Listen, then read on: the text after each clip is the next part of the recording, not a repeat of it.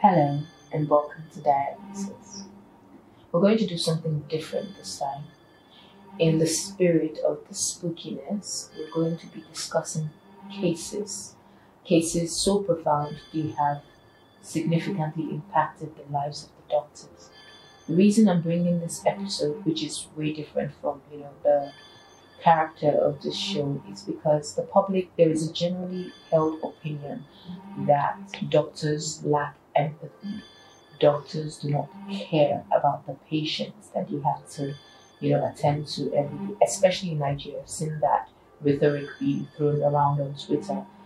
But I wanted to I wanted to bring this to the fore of the public because I wanted us to understand just how significant, you know, how much these events impact the lives of doctors some are so affected they completely leave clinical medicine.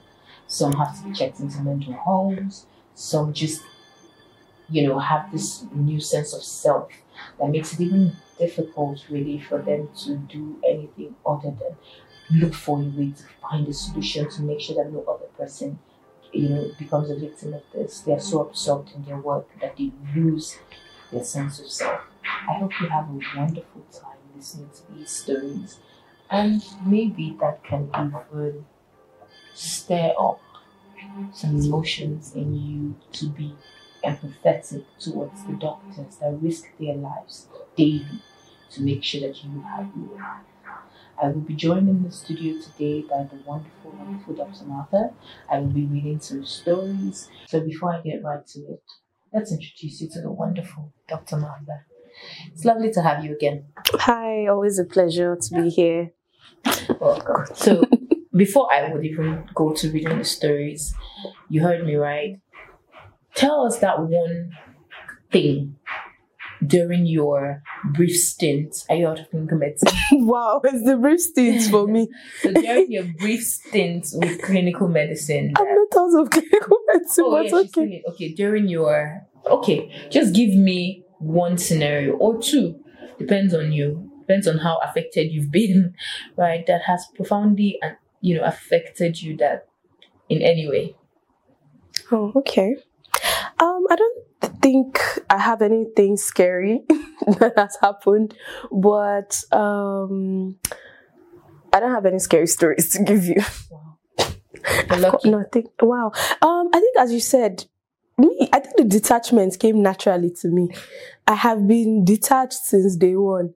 So no matter how much I bond with the patient or um, get really, I will give you everything. I will care for that patient like they're my relative.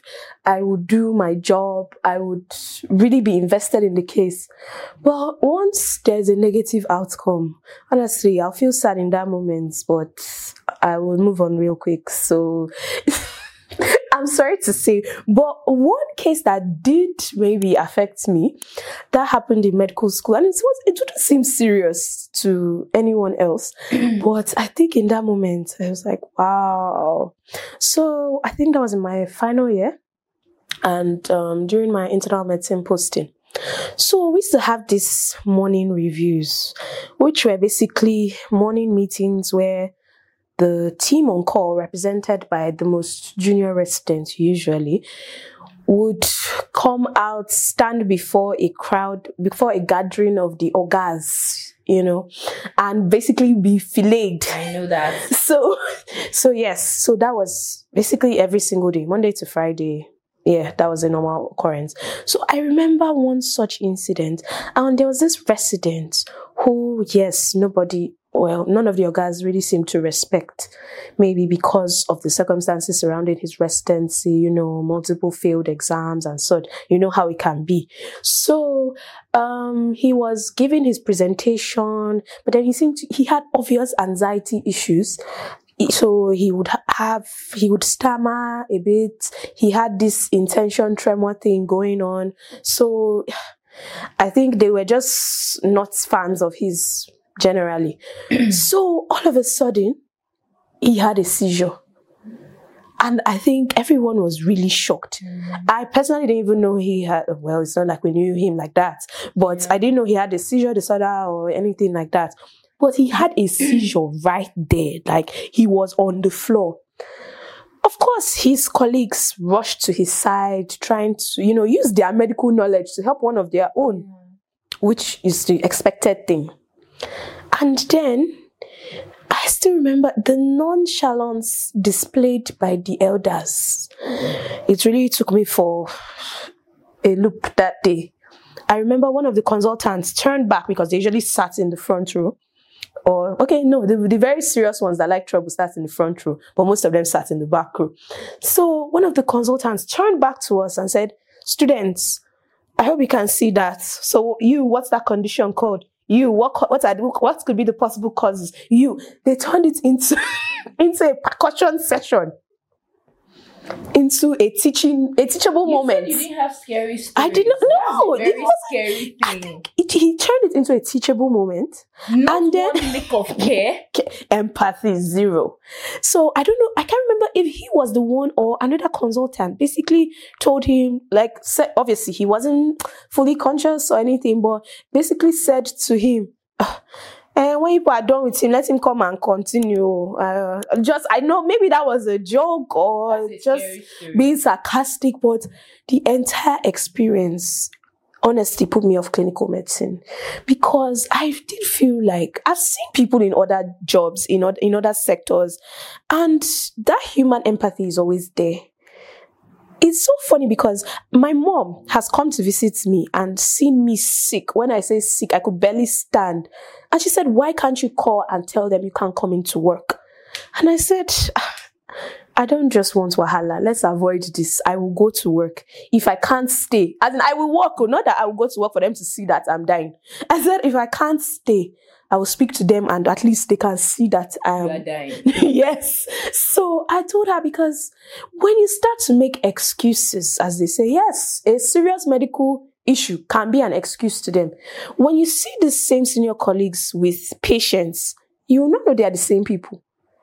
They will be so sweet and caring and really empathetic. But when it concerns their actual colleagues, they just believe anything goes. So yes, in that moment, I really questioned, do I want to go into this? I can't imagine myself in residency going through something like this, a medical challenge, and this is the attitude of my ogas.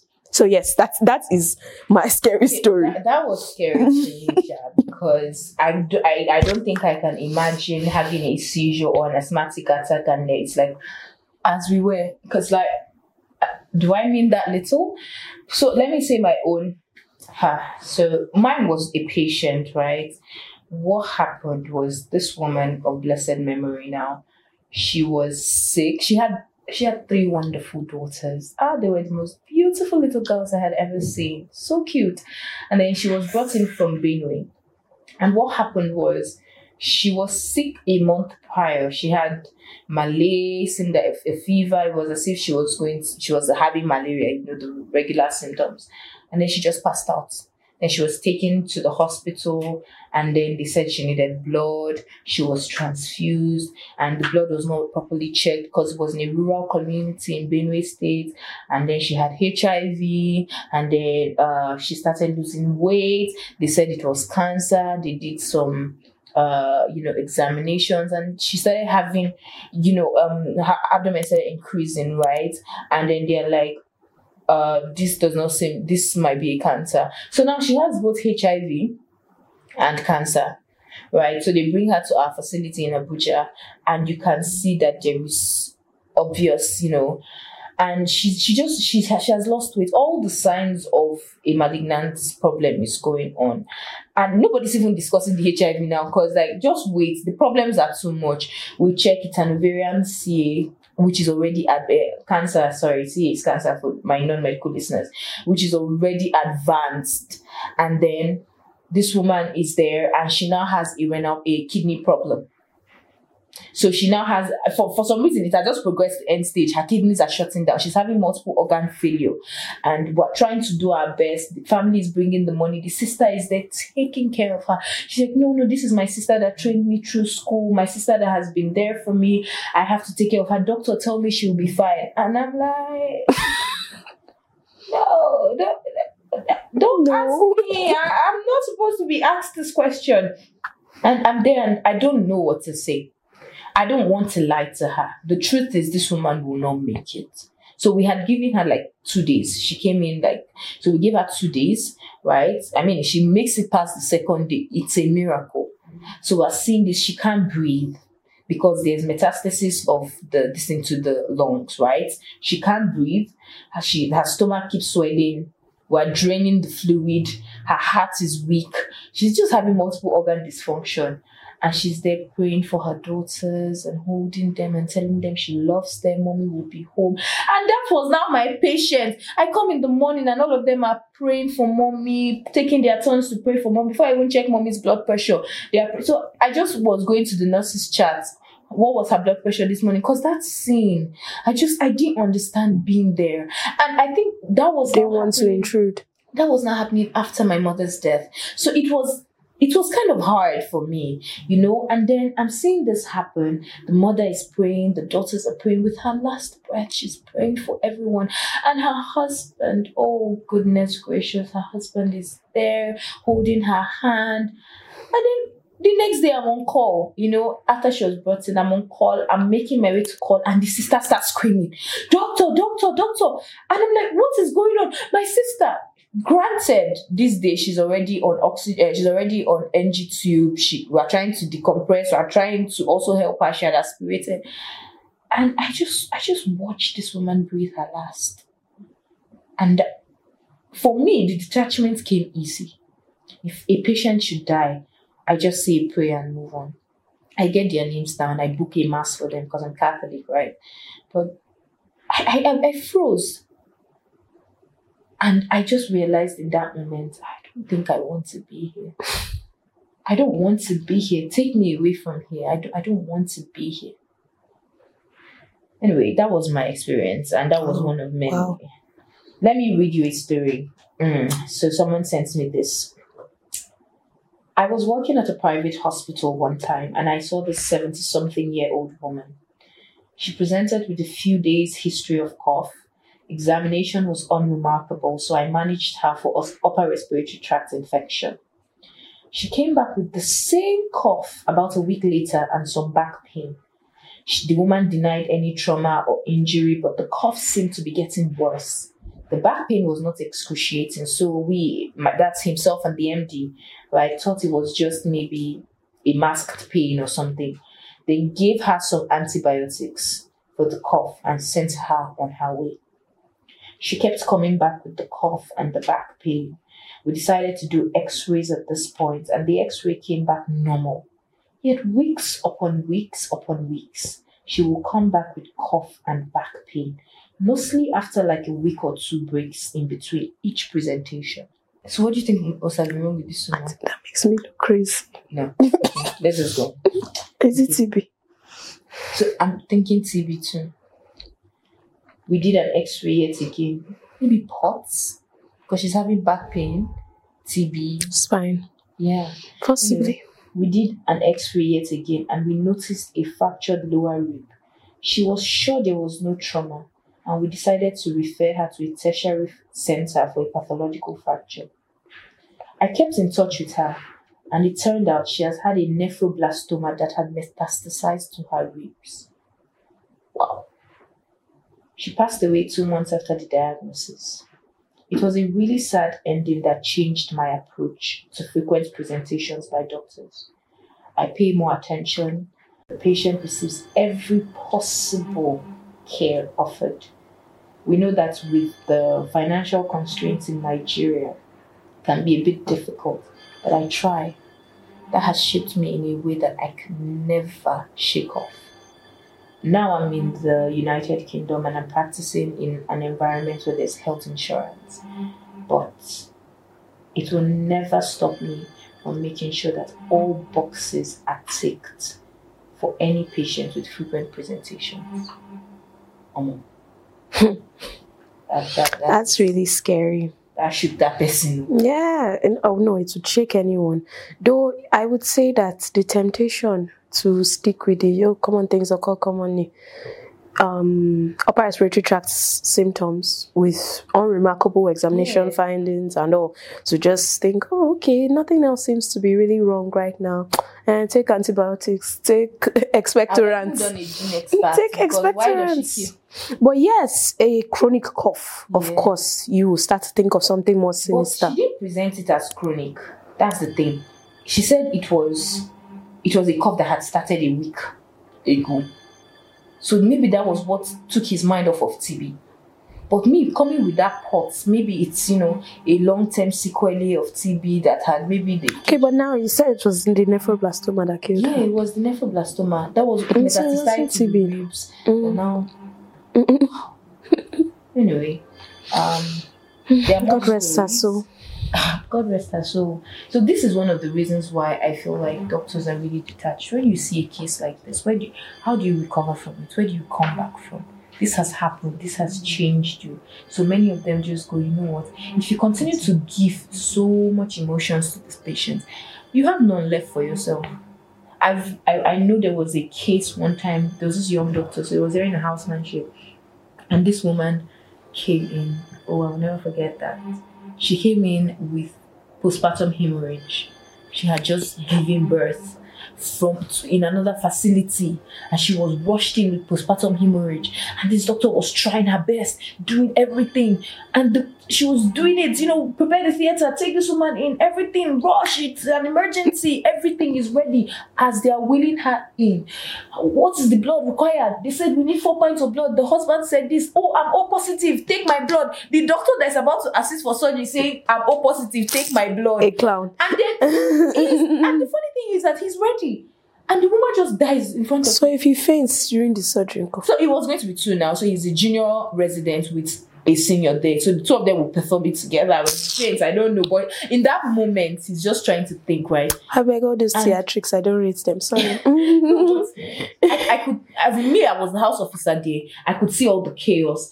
And the woman just passed out.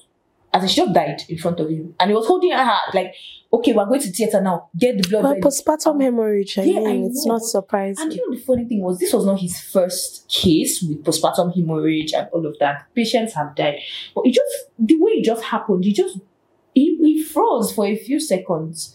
He froze. You know, and ah, I mean that was something that profoundly changed him. It was. So I can imagine. let's let's let's come back to that when I mean, wow. Anyway, so now that brings me to this very important question. With the advent of mental health advocations and the rest, don't you think it's time that this is incorporated into medical practice? That when you lose a patient, there should be psychological evaluation. Don't you think that's one thing that we should even be able to do differently from the older generation? Because how do you how do people cope after having such an experience? How do you just go in if you are the type that cries, cries, clean your eyes, and you're like, oh, doctor, there's a patient in bed for room By the time you are even crying, your chief is already looking for you. Where is this foolish doctor? Exactly. Like, don't you think Where it's is that my house officer? Say? don't think it's time? I, I- for me, I think it's time. I think these are things we should start advocating for. You know, there should be mental health services in the hospital. And why do I even? I, I have a personal experience, right? And I'll bring it in. So I had lost my mom, right? Last uh, in 2021. And I will never forget how the doctor spoke to me. So, from the look of her case, I knew she was going to die. I didn't want to accept it, but I knew it. So my plan was just, you know what, let me see how things go. I was medically, I knew it, but I wanted to have faith and believe that God could do something. And I, I was trying and struggling between my faith and my clinical understanding of the case. And the doctor comes in and she says, Can I speak to you for a moment? I come and she says, Hey, so you're the doctor that's a doctor? I said, Yes. She said, Hey, she don't even know from die. Ah, Ah, ah. eh? and I'm like, uh, yeah, yeah. She's okay. I'm telling you because you're a doctor. She don't even. This was the tone of her voice. I will report out. And then I say, no, no, no, I'll, I'll tell my father. And then she walks away. This was at 10, 10, no, 10, 13. Five minutes later, she arrests. My mother arrests. And in that moment, the doctor had gone somewhere else. There was no other doctor there. This was even a national hospital. And my father is in there, my auntie is there, and I just go, You, you out, nurse, get me a stethoscope. I became a doctor. I don't even know how I did it till date. And immediately she just started gasping. I just saw the dyspnea, everything. I was like, you, you out. Get me a stethoscope. Put it in my ear. Started doing chest compressions. I was doing that, doing that. Stay with me. Chest compressions. Breaking her ribs. I could hear it cracking. And then at 10 18, she dies. And for, for like a good two minutes, I just kept looking at her. Before pronouncing her. I didn't pronounce her. Then a doctor passes by, sees me at 1022 and says, time of death, 1022. And I said, no, 1018. Now I go back to the hospital merely a week after, before her burial, and I see that case I was talking about earlier on, right? And I'm, I'm, I'm sad. And you know what my consultant tells me? Are you not on call? How do I how do I reconcile these two? What do we do? How do we make it so that it is mandatory? I remember calling my friends because the way I broke the way I broke the news to my friend was very casual. It was, hey, how far? Um, so my mom is there though. Talk to you later, boo. like bye. I mean, you know, so when do you how do we reconcile that? What do we do? Well, like you said, yes, there is some element of PTSD in the con- being at a job where you have to continuously see the end of life. It could get to you. So I, I would agree going as far as regular um, psychiatric evaluations. I think you should be regular. Where is the time? No, there is. They should find the time. It's important. It's important. They should find the time. No, because you said okay after every time you lose a patient. I've been on call. Three patients died. Uh, yes, I did every single thing. After I that, you did everything I was supposed to do, but it, these three people died at different times. Hmm. At what point was I supposed to? So, as I was the one No, on call, After, after that, how were they supposed to know that the three people would die? Don't mo- morning review. After that, they call you. Ah, Dr. Martha. I you no, no, that's if, if it becomes a practice, it's something that can happen, right? And I think this is not something that we can exhaust now, obviously. This is something we will need to even call in our senior colleagues to talk about. And and I think it will be worthy of another episode. What do you think? Would you be willing to come talk to us about it? Hear from our senior colleagues and maybe maybe that one can tell you that there's time. Because I believe there's time, right? I believe there's Well, that, that's fair. That, that would be lovely. Thank you so much for joining us, Martha. I love having you on. It was a pleasure. All right. Bye, guys. And please, general public, I know that we've talked a lot today about some people, some of us that detachments came naturally to, but the truth is this in spite of that, we're still human beings that just have learned better to package those memories and shove it at the back of our minds because, like she said, where do you have the time to? I still maintain this time. I'm just quoting her. Where do you have that time? You know, so it cuts us a little bit of slack, especially when some doctors act very disassociated from cases. It's not because they don't care, it's because you're saying this too much for it to become new. Sometimes they don't care because you saying a doctor said to you, "Oh, sure, you know your mother will soon die." I don't think there's any excuse for that. So I don't don't agree with. Don't. Yeah. I mean, like the one that said, as we um, to students, when he's done, tell him that he should continue from where he stopped at words. You know, that's that's It's just, and I, do- I, because she feels you're a doctor. So, but you're a doctor, but you're still the patient's daughter. So there's no way you are going to be detached in that. So there was no reason for her to speak to you like that. It just it so happens that we let a lot of things slide in this country. Anyway, it was wonderful, wonderful bringing the show to you, and I hope we've all had uh, learned a thing or two from this episode. And until next time, I remain your host, Catherine. Welcome to Diagnosis.